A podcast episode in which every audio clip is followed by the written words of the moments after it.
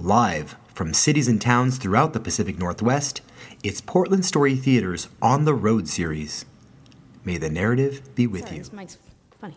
Um, I remember the very first day of the first grade. It was after the lesson was over, and I was laying on my tummy and I was coloring in my coloring book. And there were a couple other girls around me, and I was trying to impress them. So I was coloring really hard. But I wasn't very good at coloring because I don't see great and I wasn't staying in the lines. And I got up to get another crayon and I came back and someone had taken a black crayon and had scribbled all over my coloring page. Well, I was devastated and I started to cry and I just got so upset. And I went to the, and I said to the girls, I said, but why? Why would you do this? And they said, it's ugly. And all I heard was, You're ugly. Well, I just burst out into tears and I went to the teacher and she said, Stop crying. And she gave me a new coloring page and she said, Go over there and color. And I went off over there and I colored by myself. Well, you know, I felt so upset. I went home that day and I told my mom all about it. And my mom wanted to make me feel better, so she told me the story about the ugly duckling.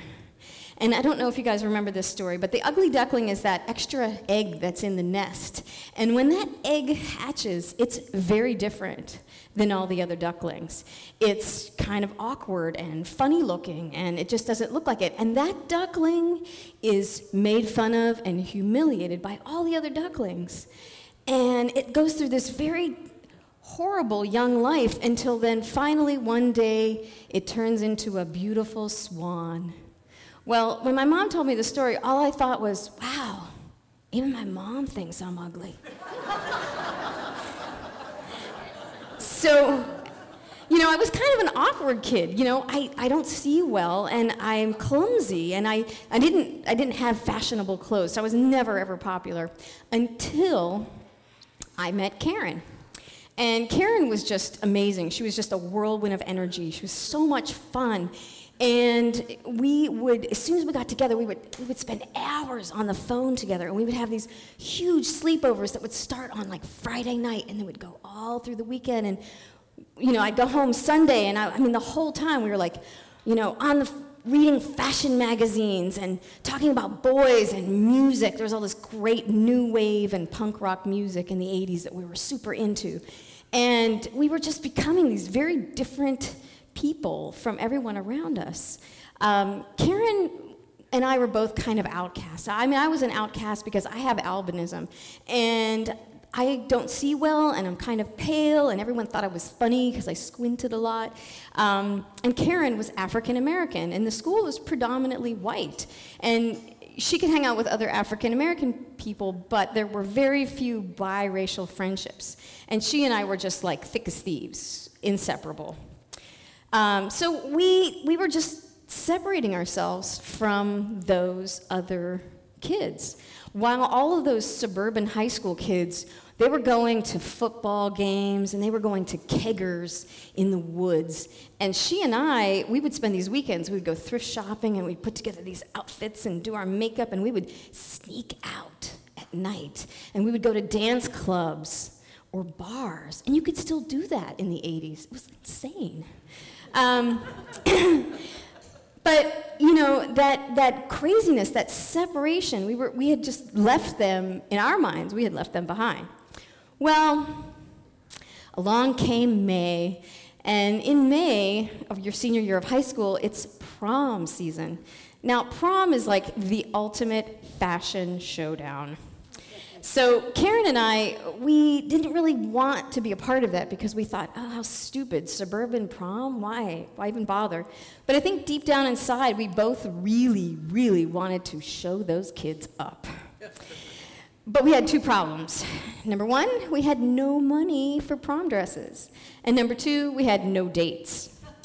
Well, um, about two weeks before prom happened, I got a check in the mail for $200.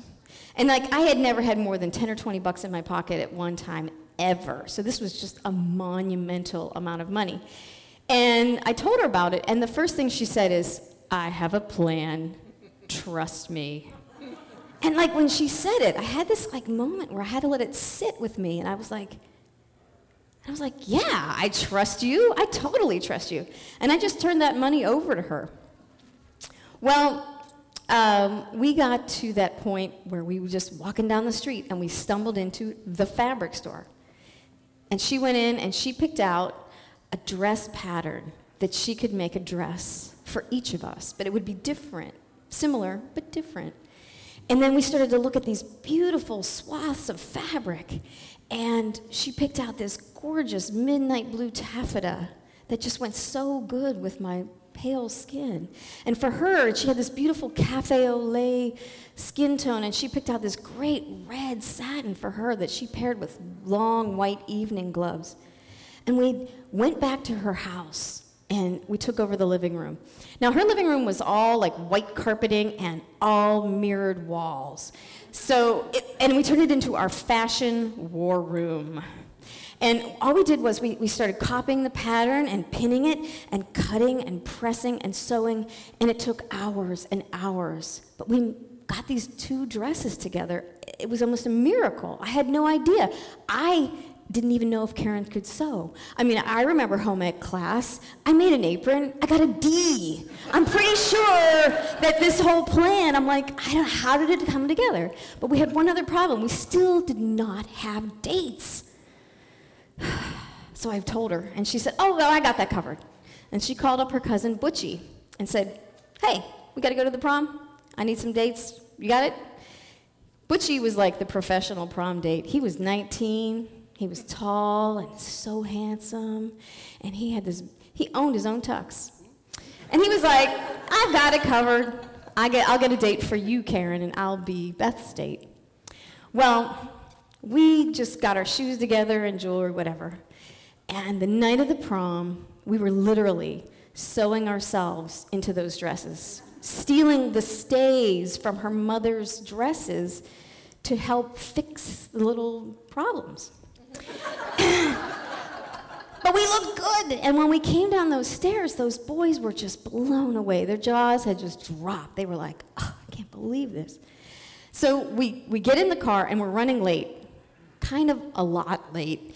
And we get to the prom and everybody's there. And this is 1986 in suburban Pennsylvania.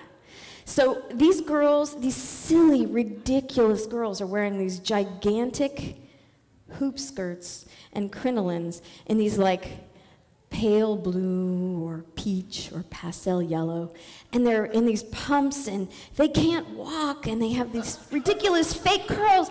And Karen and I just get out of the, this nice Lincoln Continental, we just glide in. Very elegant. We've been practicing all year for this. So I'm looking around and I'm thinking, wow, these are still girls, and we are young women. And we went into that prom, and we turned heads because I'm white, and she's African American. My date's African American, her date's white. We were the only interracial couples there. And it, we just turned everyone's head. And we actually started to get notice from the popular crowd. Those people that would never speak to us in a million years, they started to come over and invite us to their special after prom at the country club a country club where you and I both know that none of us would ever have been invited before this. Well, Karen had a plan. Karen always had a plan. Um, she said, No, no, that's fine. We actually have a real party to go to in the city. And we'll have to, we just, we just stopped by to say, you know, hello to y'all before we went to our real party. And so we, you know, we did a couple of dances and then we left early before the king and queen were named. We didn't care. We were the queens of that ball. We knew it. And well, we went and got in the car and we're driving away. And I remember Butchie driving, he just leaned over and he said, All right, Grandmaster Flash, what's your plan now? And Karen said, I don't know, just drive. Just drive away. Look good. And we got on the highway and we're driving along. And we like running out of gas. We like pull into the Howard Johnsons and we have like 20 bucks left. And I think we all had pancakes at 11:30 at night. And we just barely had enough to pay the check. but we drove back to Karen's house, you know, sheepishly hoping that no one saw us. And I remember changing out of my beautiful dress and into my pajamas, and I left my makeup on because I was very particular about who saw me without makeup. And I, I, we were in the living room. We were watching movies with the guys. It was one of those co-ed sleepovers, Lawrence. And uh, so, I, but I remember looking in that mirror, that wall to this wall to ceiling mirror, and it was the first time that I actually caught a glimpse of that swan.